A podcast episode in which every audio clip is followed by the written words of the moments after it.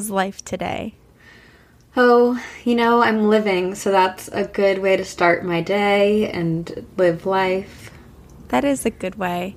This is Two Girls, One Ghost. Two girls, one ghost. And we are your hosts, Corinne and Sabrina. Yes. I'm Corinne, and that's Sabrina. I'm Sabrina. But we confuse you every time. Every time. I had plenty of audio equipment issues last week. And I'm hoping, because I, I met with our audio technician, John, and he set me up with some new stuff while I purchased it. And he just set it up for me and taught me how to use it.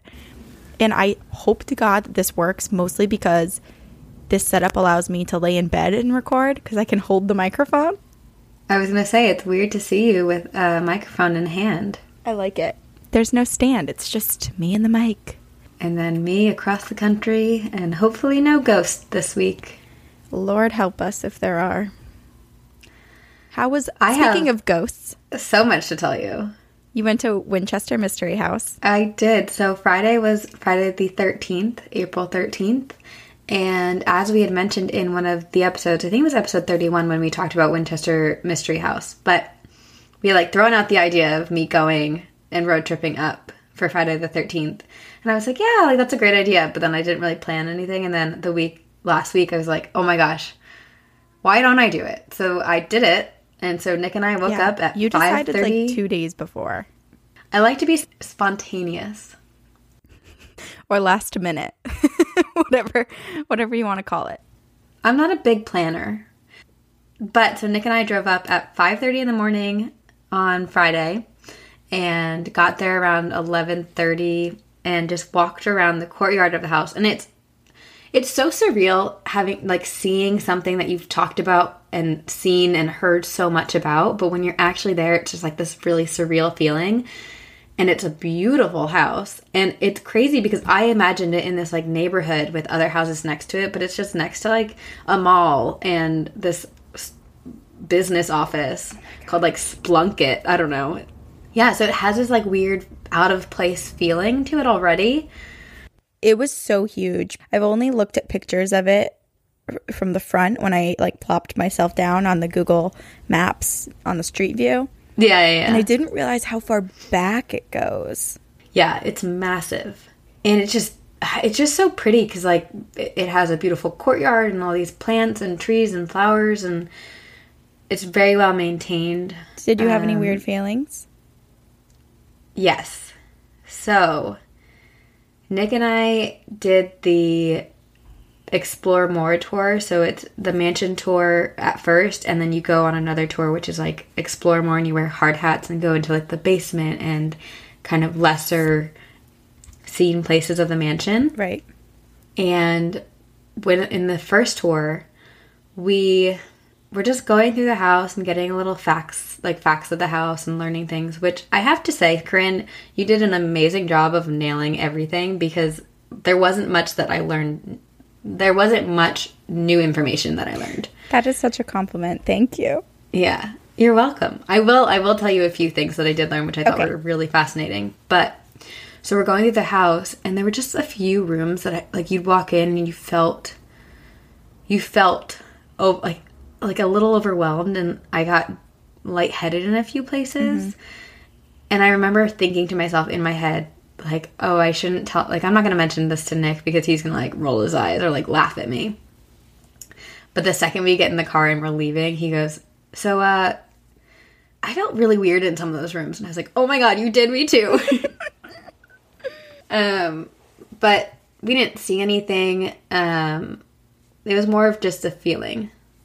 I was reading a little bit afterwards, just Dane, the uh, one of our friends who we went to meet up with in San Francisco, had a book actually about haunted places in California. And in the Winchester Mystery House section, it was saying that the psychic actually told her she had good and evil spirits following her, and that the good ones wanted to protect her, and the good ones are the ones that she would talk to during the seances. Was it the good ones, or were they bad ones posing as good ones to make contact? Who knows? Who knows? But they rang the bell at 12 a.m. midnight to summon the spirits. That's when she started her seance, and then at 2 a.m. again at the end of the seances. The one thing I do want to tell you is so you know how like they they sell the house the idea of the house that it's this like big mystery and she built staircases to the ceiling and they go nowhere and actually the this is the fact that I learned that I thought was like the the it was the one thing that I learned that I was like oh okay that actually makes a lot of sense so in 1906 there was a big earthquake in I think it was felt from Oregon all the way down to Los Angeles and it destroyed a lot of the house and that's why it's now only three stories rather than the seven stories. So when the earthquake happened, the seven stories kind of like collapsed in on the house. So they did this like cake cake effect where they just sliced off the top four stories of the house and repurposed and like made a roof. So that way, so the stairways that go up to the ceiling, they used to go to other floors, oh, but they just okay. didn't because we talked them. about in the episode where we covered it. We talked about the earthquake and how that affected the house, right. but I never learned that that they half yeah. of the house. I mean, there are other spots in the house that make absolutely no sense, but the staircase is one of those ones totally. that everyone talks about, and I didn't realize exactly. it was kind of like a mistake to make it like that. Right she just she was just very resourceful as well. And like she just instead of like taking out all those staircases she's like let's just leave them. Like why why waste our time taking those out? Well because know? the point for sarah was not to renovate and make things look differently. It was to just keep building. Yeah. And then also after the earthquake she because of the earthquake she felt like it was a sign from the spirits telling her that she should no longer focus on the front half of the house so the front half of the house is really badly damaged still and like has never been rebuilt because and it still has the the original damage from that earthquake in 1906. So like the wall is very like is you can see the wood paneling, you can see wallpaper chipping off, you can see like these slants in the way that the foundation has shifted. She just and she just like closed that area off after the earthquake because she thought it was a sign from the spirits. Man, oh man. Yeah, it was really fascinating. I loved it. I re- and I was so bummed because uh, I posted those pictures on the Facebook group afterwards, and this woman Erin posted that she is a freaking tour guide at the house. Too bad you weren't in her group. I wish. I know. I wish I had known because I would have said hi or at least tried to be in her group. But next yeah, time. Next time. So many other haunted places to go tour. Speaking of, we have so many spooky stories to yes, read. we do, because this is an encounters episode. Encounter. I have such a gravelly voice right now because I've been coughing for two I think weeks. you have bronchitis. it's very possible. Um, so the whispers are a little difficult for me today. Well, Sorry, don't, guys. Don't try. It's cool to say like, oh, you have a profession where you have to take care of your voice now. Oh my gosh, I'm gonna drink lots of tea and honey today. Um, I'm I'm on vocal I'm on rest. Vocal rest. I really. oh, I finally saw, um, a quiet place, and now I I've always wanted to learn American Sign Language, but now it's making me want to learn even more. And the moment that I have free time in my life again, I'm going to start learning it because I really want to. Yeah. But when I was, I had to go to the bathroom in the middle of the movie, and I was out in the lobby, and I realized I was silently and slowly tiptoeing to the bathroom. And then I was like, wait, what am I doing? I'm not in this movie. I don't need to survive and be quiet. well, that's what I thought was the coolest part of the movie is that you you feel like you have like every sound you make is hyper analyzed and you're like oh my god i can't even uh, take a bite of popcorn and you realize how loud people yes. are in movie theaters normally even just sitting back down on in my seat after I went to the bathroom. I was I moved so slow. The people behind me were probably like, sit the fuck down so we can see. But I moved so slow and just like so quietly went back into the chair. Yeah. I didn't want it to make any squeaking noises because I didn't want the monsters to get me. I know. I've never had that feeling in a movie theater before where you feel so aware It was a great movie. Everyone should go see it. Wow. Um, do you want to read first? Do I want to read first? I will. Yeah, you read first. I've been talking too much. Okay, I'll give you a little break. This one's a shorter one. This is from Zachary. Hey there, I've got a few stories I'd love to share with you guys. Here's a quick story. If you would like to hear more of the stories, I'd love to share them with you. And I responded and I was like, uh, yes. Duh. Thank you. We want to hear all of them. While I was stationed at RAF Hall in the UK, I had several paranormal events take place within my room. This is one of the more prevalent of those events. For months, I began having what I can only explain as an out of body experience. Each night, I would wake up and I would be looking at myself sleeping in bed. Ooh. The first few evenings, I wasn't able to move far. I was only able to stand there watching myself sleep.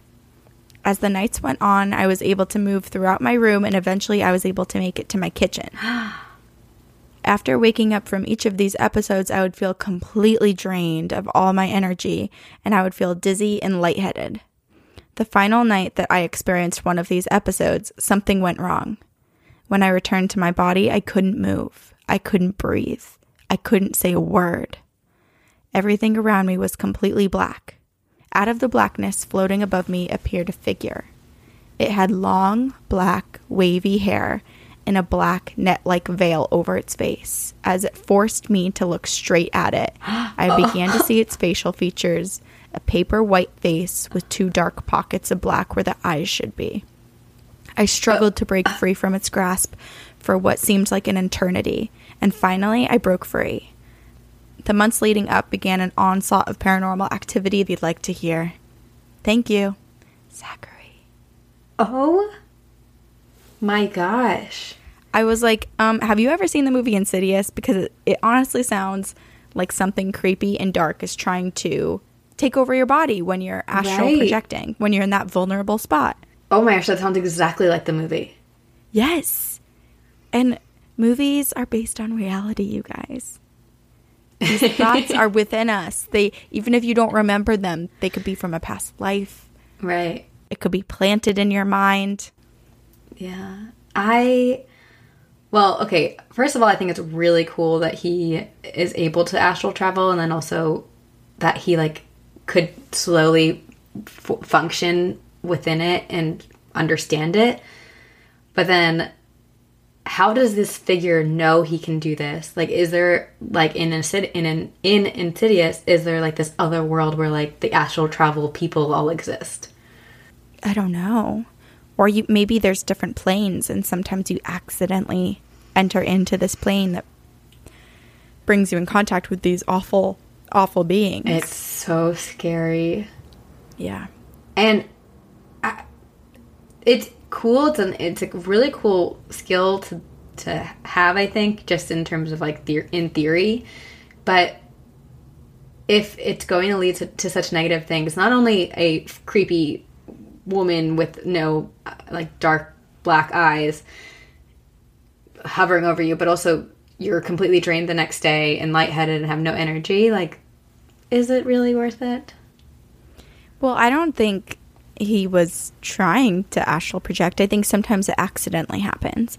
Like the one time it's happened to me where I've had an OBE, I had no ex- no control over it, and my it's happened to my mom too before, where she's had these out of body experiences where right right like you there's certain feelings that come on right before you're about to have it and sleep paralysis is one of those feelings but it also feels like the way i can describe it it feels like someone's pushing down on you like almost like you're sinking but i feel like it's actually Yeah. just your spirit rising and you're leaving your body which makes you feel like your whole body is sinking because you're pulling away and then Right. it's also just it almost seems like you're underwater but it's so loud like you can't really hear everything's muffled but it's also so heightened at the same Right. time I mean, we've referenced this before, this before, but the way you're describing it reminds me exactly of the scene in Get Out when he's hypnotized. yes yes Um, i can't speak Yeah. for everyone though because it's only happened to me once that i can remember that i'm aware of but right. It's just so scary and fascinating that like you can't control it totally. And it almost makes me wonder because we read a story, I don't know how many episodes ago, in the past two episodes, that one girl had witnessed her boyfriend walk Yeah. his his soul walk away and he had seen his deceased brother that night. And it makes me wonder if when we have these contacts, when we think we're having dream visitations, if we actually are astral traveling and just not even realizing it. I don't know. I don't know either. I don't But- know. To wrap up Zachary's story, Uh huh. His birthday is August 26th, which is What? your birthday. Birthday twin. Yes, you guys are birthday twins. I love it's one of those small pleasures in life finding people with the same birthday as you.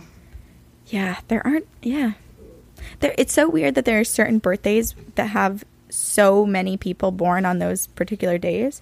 Well, I wonder if there's like a specific holiday that those people were conceived on. I always love thinking back to like the conception date. Like maybe they're all like Valentine's Day conceived babies. My birthday is August 3rd, and my brother's is July 18th. And there was nothing special happening nine months before, but my parents both said that they wanted kids born in the summer, so we were like extremely planned. Oh, yeah. I was not. You were surprised? I think all of us were surprises. Well, you guys are spaced out pretty evenly in terms of ages. Well, no, my brother was definitely more of a mistake than my sister and I were, but they wanted a boy, so they got him. Congrats, parents. Okay, do you have a story? Okay, yes, I do. Okay, so I wanted to read. Um, there's a podcast called Wine and Crime, which I'm sure a lot of our listeners know about. And they have been super helpful to us in terms of answering questions, and they're so nice. And we love their podcast. And two of the three Wine and Crime gals shared their stories with us.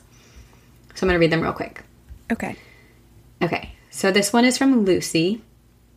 In 2012, I found and purchased a Victorian post-mortem portrait from a thrift shop. It showed a deceased boy, maybe four years old, sitting in a chair surrounded by his family. I had done some research on this trend from the late 1800s before and was super excited when I found one in a bin of old photos. It was $2. I displayed the photo on a shelf in my dining room next to a bunch of other weird stuff. One night, I was home alone and just getting into bed for the night. The lights were off and I was falling asleep when I heard a crash in the dining room. I assumed it was one of my two cats knocking something off the table, so I turned on the lights only to see both of them, tails puffed, looking freaked out and staring into the dining room. Ooh. I went in and I saw the photo face down on the floor. The crash had been the Chinese dice that were sitting in front of the photo, propping it up on the shelf. Like there was no way the photo could have would have tipped forward on the shelf and knocked itself and the dice off the shelf off the shelf on its own. I was sufficiently creeped. I picked up the photo and set it on the table and was just going to leave it there until morning when I can do more investigating when I'm not alone at 11 p.m. I went back to the bedroom, closed the door, and was once again drifting off to sleep with my eye mask on over my eyes. And I felt someone on the pillow next to me, which wasn't alarming because my cats always sleep next to my head. But I lifted my eye mask to see which cat it was, and there was no cat in the room at all. Oh. So I'm beyond creeped out now, and I said, please go away. And I wrapped myself, my entire self, in the comforter and eventually somehow fell asleep. The next day, I called Charles the psychic to ask him what the fuck is going on. He had told me it was the mother's energy stored up in the photograph, that she had had that photo on her bureau for the remainder of her life and it absorbed all of her grief. She may have been upset that I had this photo on my shelf of oddities when it meant so much to her, so she flung it off the shelf. Charles also said that it was the boy who climbed into bed with me because he was scared. So then obviously I felt bad for telling him to leave. Oh. What? I swear there's a kid outside just screaming at the top of his lungs. Children, So that's man. totally gonna freak people out because we're talking about a little boy getting into bed with a girl because he's scared. Oh. I think it's a little kid screaming. It's like the weirdest sound. Is it like a fun scream or like a a danger scream? I, it just almost sounds mechanical now too, so I don't really know. Wait, just take a moment, take a moment and listen. Because if this is someone that's in danger, we can't just bystander effect. We can't do that. It's not someone in danger. They're doing they're doing work like right outside my window. Are you kidding? I think it's like I think it's mechanical pipes and stuff. Oh, okay. So we cleansed the photo and sage the apartment. I now keep the photo in a more respectful place, and I haven't had another incident since. So that's from Lucy, and then this one is from Amanda. She says, I have worked in two original repurposed firehouses in Minneapolis. One became a theater, and one became a restaurant. Working in the theater, I would often be there late closing up after a production or processing subscriptions and ticketing after everyone else had left the building. The place is old and definitely has its odd sounds, but I would often hear heavy footsteps upstairs when everyone else had left the offices. It got to the point where I would only stay late if I had my dog Callie with me. No joke, one night when Callie and I were there late working on some administrative stuff, I heard the footsteps again upstairs. But this time they were different. There were multiples and they were lighter, and they were accompanied by laughter. Children's laughter. So many kids. So many kids involved in this. Wondering if I was hearing the laughing from outside, I took Callie out around the building, but the block was completely abandoned. So we wandered back into the building and up into the offices and rehearsal space to investigate. Nothing but the sinking feeling that I was being watched. I packed my stuff and left for the night. The second firehouse I've worked in is a restaurant. All of the wine is kept in the basement in a perfectly temp- perfectly creepy basement closet. One quiet evening, I didn't have much going on in the restaurant, so I decided to stock some wine from the basement. Went down there to grab wine, and while my arms were full of bottles, I not only heard but felt someone whisper near my ear. In the basement. No thanks. I spun around and no one was there. I checked every nook and cranny of the basement to see if one of the cooks was fucking with me, but the basement was empty. With every hair standing up on the back of my neck, I brought the wine upstairs and told my coworkers what happened. No one believed me. It happened. What the hell? People need to stop saying they don't believe other people. Just because it's scary doesn't mean it didn't happen. I know. And then also, I just wonder because they're repurposed firehouses, so I wonder why there were kids in the first one. I don't know. Unless, I don't know. I mean, what were they before the firehouse? And we know that that's true. the spirits aren't necessarily attached to one location. Like, Yeah, they there are people that around. have been in my house for years and years, mostly just because I think they feel comfortable there, but not because they were on the land or owned the land or owned the home. Right. I like the idea of them just really enjoying movies and they just sit in the theaters and watch everything. Yeah. Or maybe it's not even movies, just theaters. Watching plays. And the first story, too, of the little boy being scared and crawling into bed kind of reminded me of when at my house when the dog was scared and jumped into bed with my mom. Yeah. I mean, it's sad and devastating, but I like the idea of a mother, like her energy being attached to a photo of her son. I think it's No, so that is sweet, very sweet. But tragic at the same time. Like all that grief and being like, this is my child. Like he- belongs to be somewhere more special than just on a shelf of oddities. I just watched The Greatest Showman, so every time you say oddities, I'm just thinking of like Zac Efron and Zendaya. But spirits have feelings too. You should consider them and always treat them with kindness. Unless they're dark and evil, and then you say, Get the hell out. Get out! You get out of here right now. Just like that, you sucked your lips in, and so it was just your teeth. Yeah, and then you freak them out. Same with like serial killers. You start doing weird shit, and then they're like, uh, I don't want to possess her. She's too weird for As me. As soon as they think that you're crazier than that they are, they'll they'll bounce. You know. They'll bounce. Okay. Hopefully. Okay, you're up. This is called Was I Almost Possessed? Oh, this should be good. Oh. Hi, lovely ladies. Let me just quickly say thank you so much for starting this podcast. I finally feel like I found my people. That's Aw. really sweet. As scary as some of the things you girls talk about are, I always feel so cozy, like listening to ghost stories around the campfire with a group of friends. That's exactly what we hmm. wanted. Okay. I have always been very sensitive to the paranormal compared to the rest of my family. Growing up in what I believe was a very spiritually active house, I had always been terrified of the dark and being left by myself, more so when I was younger. My family always thought it was because I was the baby of the family and I was just simply a little pussy. LOL, their words, not mine. Oh my gosh. but I think I was always scared because I knew there was something else in the house with us. I would always see shadows, hear footsteps and strange voices, my name being whispered, see curtains and leaves Oh. of fake plants move as if someone was walking by, and felt my bed sink down as if someone was sitting at the end of my bed with me. I have oh my had gosh. nightmares from a very young age, even before watching horror movies, which I would avoid watching like the plague because it was just all too real for me. Now I live off of them. I was the same way. That's exactly me. That's why I was so terrified of everything as a kid. She said, even though I cover my eyes 99% of the time. It felt like something was trying to communicate with me or torment me. Because of my sensitivity, I have been able to determine whether a quote visitor is a positive, gentle spirit just passing through or an evil darkness, and unfortunately, the evil darkness liked to linger around me. Fast Oh, forward no. to 10 plus years later, when I was 17 years old, where my experience with the evil spirit reached its peak. I was going through some pretty major personal things. I wasn't in the best frame of mind, and the haunting and torment was getting really bad. I was constantly hearing things in my room. There was a constant presence that never seemed to leave me alone. I became an insomniac because I didn't ever want to close my eyes. I would sleep with my light on or the TV on just to drown out sound and shadows. Oh my gosh. Things started to get a little better, or at least I decided to move past the fear. So I switched my light and lamp off and I tried to fall asleep in the dark. I had been doing this for a few nights, so I was finally starting to feel a lot more comfortable. So on this particular night, I closed my eyes and on the brink of almost falling asleep, I heard my bedroom door open and close. Someone had entered my room. I opened my eyes immediately and I looked around the room. I thought because of how clearly I heard my door open and close that it must have been my sister. Once my eyes adjusted to the dark, I saw a figure at the end of my bed and I called out to it, Rose? No response. Still, the figure oh stood at the end of my bed.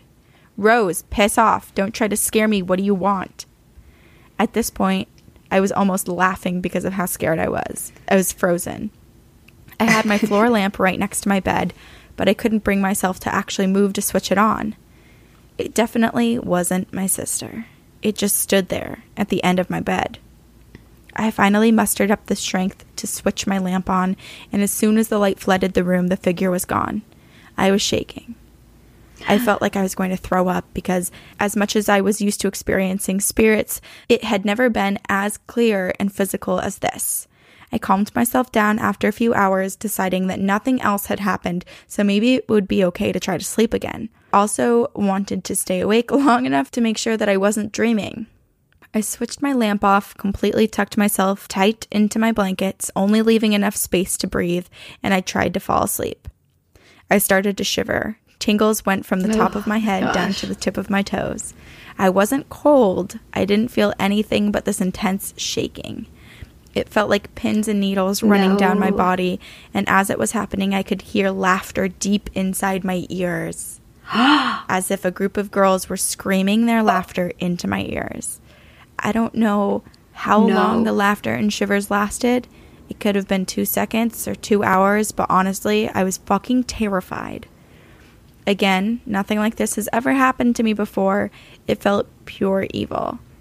I'm not a religious person, but I prayed so hard that night. I just prayed for protection and for strength, and the laughter was slowly dying out because I was using all my strength not to listen to it. The shivering abruptly stopped too, so I ninja switched the lamp on again, and I didn't sleep a wink again that night. I oh believe my I was being targeted during this time because of how mentally and emotionally broken I was. When I finally decided I had to be strong for myself again, it wanted to bring me back down. I don't know if you can call this a possession, but it definitely felt like something was trying to get in. It was the most demonic thing I've ever experienced. I recently moved out of that house. Wow. I'm 26 now after living in it almost my entire life, and it feels like a massive weight has been lifted off of my shoulders. I still have my sensitivity and still have paranormal experiences, but not as intense as it was in that house. Thank you for reading. Thank you for believing. Lots of love, Ray. Wow. I definitely agree with her. And I think when you're mentally less strong, things feed off Right. of that. And like like you being in that position or state of mind. I know. Oh, that's so scary. It sounds like something is dark in her home. Yeah, yeah. And now I'm wondering too, because she moved out, but obviously she's going to visit holidays and Right. whatnot. I wonder if anything will happen again. Not to scare her, but like, you know, if she's missing and then she comes back, if it will overexcite the being. I hope not. I hope not too. I hope not too. It sounds like she's in a better spot now, but oh my gosh. It's almost like uh, it's just so ooh, it's just so scary. I'm just trying to picture if I woke up and I just saw a figure standing at the edge of my bed. And we've all woken up before and thought we saw things and then when your eyes adjust, you're like, oh shoot, that's just my shoe rack or that's my fan or whatever. I was just thinking of the time that you thought there was a firefighter Yes. uh, on your shoe rack. It's massive. your eyes play tricks on you, especially in the dark, and then you start running all these scenarios through your head, and it gets scarier and more terrifying, and then you can't sleep. I need to put the microphone to the window so you guys can hear the rain. I wish I could hear it. You'll hear it in the recording. The rain and wind is so bad today, and I feel so bad for everyone running the Boston Marathon because that's today too. I know that's oh, that sounds so miserable. But anyway, back to Ray's Ray's story. Um, I- don't know if I've already told you this or said What? this on the podcast, but Ray just talking about trying to be strong again to to handle her emotions and whatnot, and how it kind Right. of minimized what the presence could do to her. Something you know what happened, but something really horrible in my personal life happened with a friend and I had also watched Demon House in the same week. And I just got so nervous that me being so upset by what happened would allow something else in. So I have been I have been trying to put off the most neutral vibes ever and like not really talk about what happened and not think about what happened because I'm just like if I cry or if I'm upset or if I'm angry, something's going to get me. I understand your fear, but I think there's also I think harm in keeping things like that in. Well, I wouldn't have kept it in had I not watched Demon House and had my phone say 66666 and my laundry basket knock over. like, it's only, I was telling Marissa about this too, and she was like, it's so funny that y- something that would be really hard to get over, you're getting over faster just because you watched Demon House and you're scared that something's going to possess you. I care more about the potential demon than my own relationships of this world. So if you have any issues, just go watch Demon House or something scary and you'll forget all about it and move past it. Oh shit, there are bigger problems in this life. Like demons. Demons. Ain't nobody got time for that. Nope. So I'm I'm moving to Beacon Hill in like months from now. I signed a lease for September. Yay. Um but I just like Beacon Hill's so old. So I'm like, what if I move in? I've had such good luck the past like 3 years of not living in a house with anything happening in it. And I'm I know. nervous that I'm going to move in and it's going to be so haunted.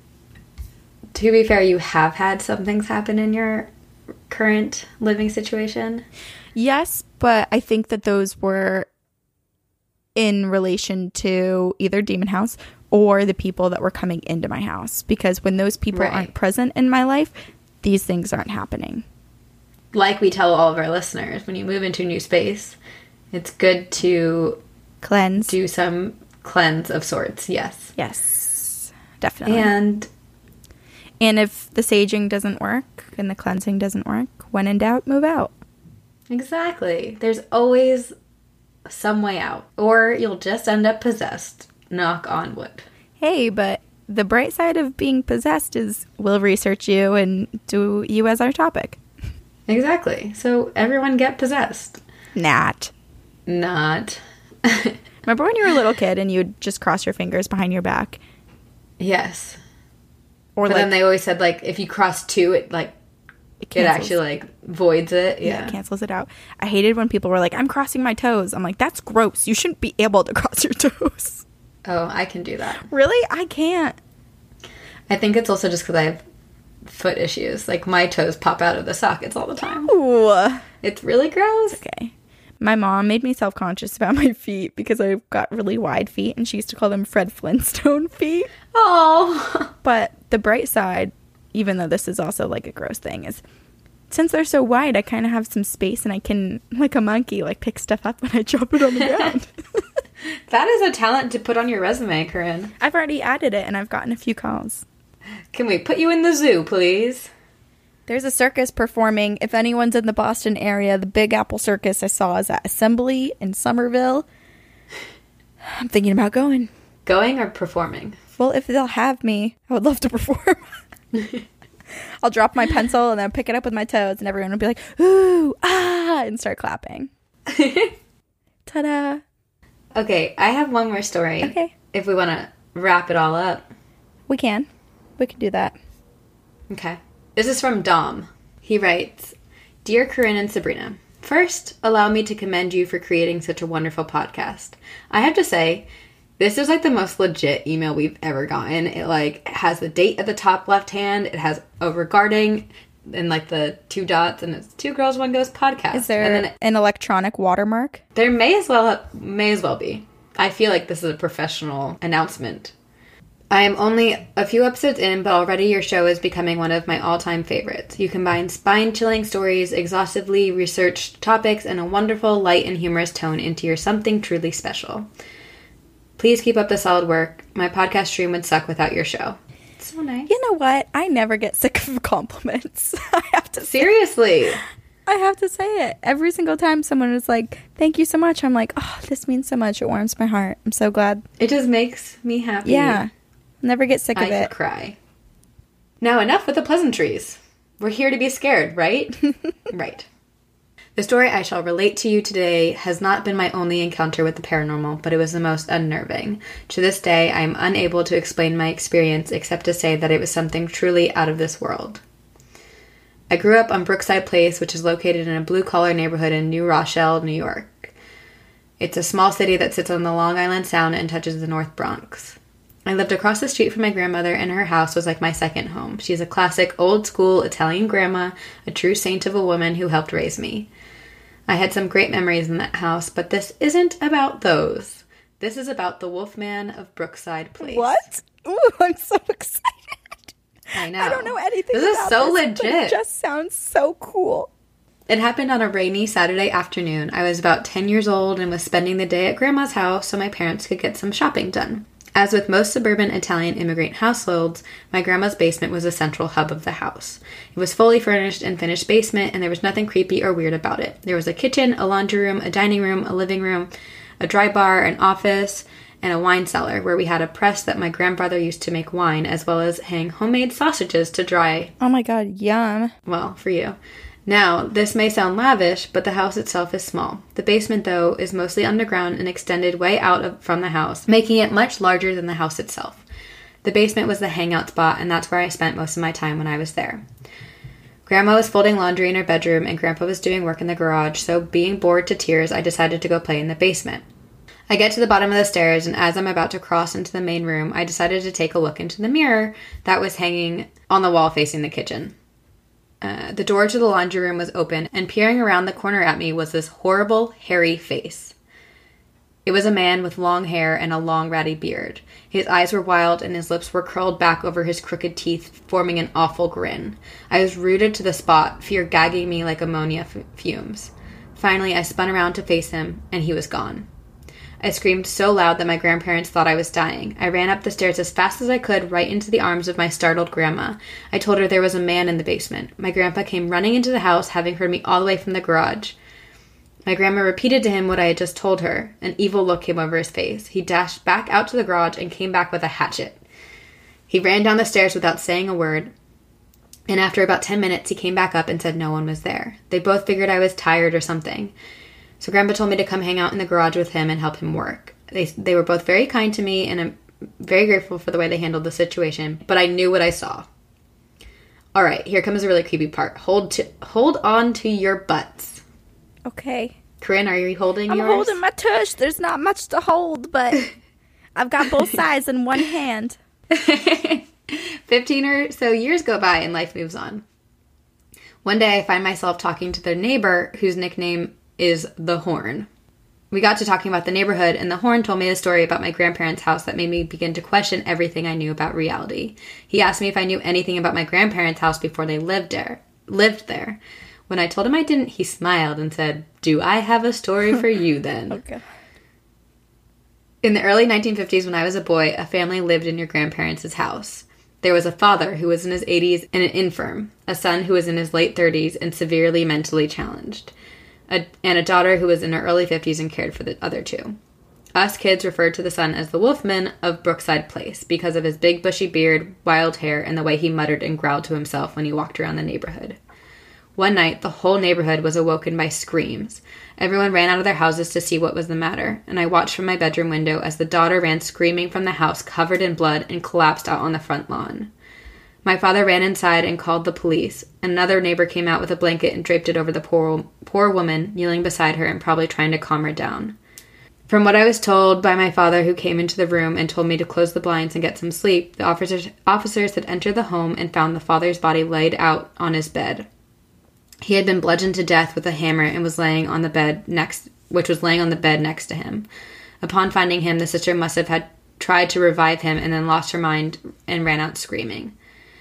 The police searched the house for the brother who was unaccounted for at the time. And when they reached the basement, they heard a strange sound coming from the direction of the laundry room. They entered the room with their guns drawn, and there the, stood the son, motionless and covered in blood, growling. He was led away in handcuffs. Neither the son nor the daughter were seen again. A few months after the murder, my grandparents, brand new to the States, moved in. I promised that I had no idea about this incident or the family that occupied my grandparents' house previous to them when I had my encounter with whatever that was in the basement. Also, the son did not die in the house, so why would he be haunting it? Anyway, thank you for reading. I hope you don't lose too much sleep on account of my story. All the best. Sincerely yours, Dom. P.S. I don't condone calling mentally disabled people names. I only refer to the brother in the story as the Wolfman to preserve the authenticity of the story. All human beings deserve to be treated with respect, period. PPS, RIP Grandpa, I'll see you in Valhalla. Wow. This is both yeah, just so sad and then also so terrifying because he was severely Right. handicapped it sounds like. And when someone's Right. in that position, they don't quite understand what's going on and so it makes me really sad to to just know that this boy, the the wolf man, did something right. without understanding what he was doing and then in turn lost one of the only two people that were in his life and taking care of him. Who loved him, yeah. And it, I mean, from the way the story goes, it sounds like the police found him kind of like broken downstairs in the basement. Like he was howling and like maybe had some type of realization of what had happened. Yeah, it's really it's heartbreaking. And I mean, I wonder if he's haunting that home. Sorry, haunting's not haunting never the correct word when it's a situation like this. But if I wonder if he's his spirit is still in the home because of his realization of what he's done, or if that's the one place he ever truly felt loved and, and at also home. too it seems like just based on the fact that there are so many spirits present still it seems like it might be quite confusing to cross over at times so maybe he didn't Right. quite know how to move on Oh, I just had a heartbreaking thought too. What if he's looking for his dad and his oh. sister? Oh. so sad but also so terrifying for him as a little kid in his grandparents house like the dom so scary for dom to not know anything Yeah. about this and see a grown man down in the basement Peering out, looking at you. And he was just like a bored little kid, like, I want to go hang in the basement. And then, nope. Because then that induces fear of every mm-hmm. basement ever after that. Which we all know they're already What terrifying is as it? What is it about basements? Maybe because they're c- closer to like the ground and The energy in the where earth. bodies are buried and Yeah, I don't know. I don't know either. I don't get it. I bet you there is a reason someone will tell us. People in California don't have basements, so no one over there has to worry. I know. That's true. I do feel bad for them though. That was the one thing when I moved out to California. It's houses are so much smaller there because you don't have that kind of Yeah. bonus floor of the basement. The extra storage, the hangout space for when you have parties in high school. Yeah. The craziest thing for me coming to California or Los Angeles specifically was every time I'd like go outside or drive around, I'd be like, "Oh my god, that hill is so pro- probably so cool for kids when it snows and like sledding on it." And then I'd be like, "Oh wait, they never get that." No, no. Actually, there was one time where I was already living out in California, and in Burbank, it snowed for like five minutes. What? Yes, it did. I swear to God, Oh, I was that's there. crazy. Well, guys, it's been another encounters. It has. It. We did it. It's done. We did it. We- you we guys did did, it. it. You guys did this for us. Thank you. These are the easiest episodes because we don't have to do any research. you guys tell the stories. We just are. Read them. The we try our best to read, which always proves difficult. There's plenty of editing that you don't know happens. There's a lot of stuttering. There's a lot of rereading the same sentence five times. But in the end, Yeah. you get to hear a clearer version than Yeah. what we actually recorded. we'll one day be professionals and speak good. I can't speak good. Ugh. It gives me anxiety, just like, you know, when you were a little kid and you had to do popcorn in English class. Yes. Oh man, I hated it. I'd always sit there like nervous and like I almost wouldn't follow along because you just were waiting for someone to say your name. I know. And then you'd, I would always, I wouldn't listen to what the other person was actually reading. I would just try to reread the paragraphs that were ahead I just in case someone popcorned me. To be prepared. That I would have already read it and was prepared. Yeah. Oh man. I Don't still do remember- your students. The word colonel is spelled like colonel. Oh yes. I frickin' said it wrong. Oh, ah, man, what was it? There was one thing I said really stupid once in like a biology class, and it was like a sexual word, but I said it, or it was not a sexual word, but I said it in the sexual way. I can't even remember what the word is, but I, I was actually talking about this this weekend, like the traumatizing memories that you have in your childhood that you'll never forget. Yeah. Mine was when two boys told me I had terrible sideburns, and so I went home and shaved them. Oh my gosh, Sabrina. People are mean. People are so mean. I know. How? Oh, fuck them. I also had a boy who wouldn't hug me because he thought my armpits were too hairy. Wait, did you have hairy armpits? I'm a hairy person. I'm Middle Eastern and Italian. Of course I'm hairy. I don't know. I just my mom is Portuguese, so she was very hairy. So me growing up, the second I was like, I don't want this hair, she's like, let's do it. Jealous. I literally had shaved my armpits that morning. And it was a guy I had a crush on, and he was such a butthead. That's very rude. Well, our toes are weird and we're two hairy girls. This has been two girls, one ghost. Two girls, lots of hair. Please email Oh, us your stories at two girls, one ghost podcast at gmail.com. Yes. And we have social media. We have Facebook. We have a Facebook page that you can like. Um, you, we have a Facebook group that you can join. It's private, so you just have to answer two questions and join it. And then you can post anything and everything you want, um, as long as you respect everyone. And also, if And you do something cool, like do a really cool drawing for us or get a tattoo or just anything that you want us to possibly share on our Instagram, you should also post it on Instagram if that is titillating to you, the idea of having one of your things shared possibly. Yeah, so we have Instagram and Twitter. Uh, just search TGOG podcast or Two Girls One Ghost podcast. We should come up. And then uh, please rate and review us on iTunes. Oh my gosh, wait, sorry. This is, I know we're wrapping up, but I had to explain to my dad what our podcast name, like, why, why it's funny. So awkward. He was like, oh, Oh, Nick says every time he talks about it at work, he just feels super uncomfortable. He's like, this is not a workplace thing to say. I can't say it without laughing. I know, but I'm so proud of it. I, I, I really love it. I was going through our list because we still have that Google Doc where we came up with like 70 different name options. yeah, And I'm glad we settled on the one that we have. it really sticks out. It does. You can't forget it. No. Okay, guys. Okay. Well, we will. See you on the other side.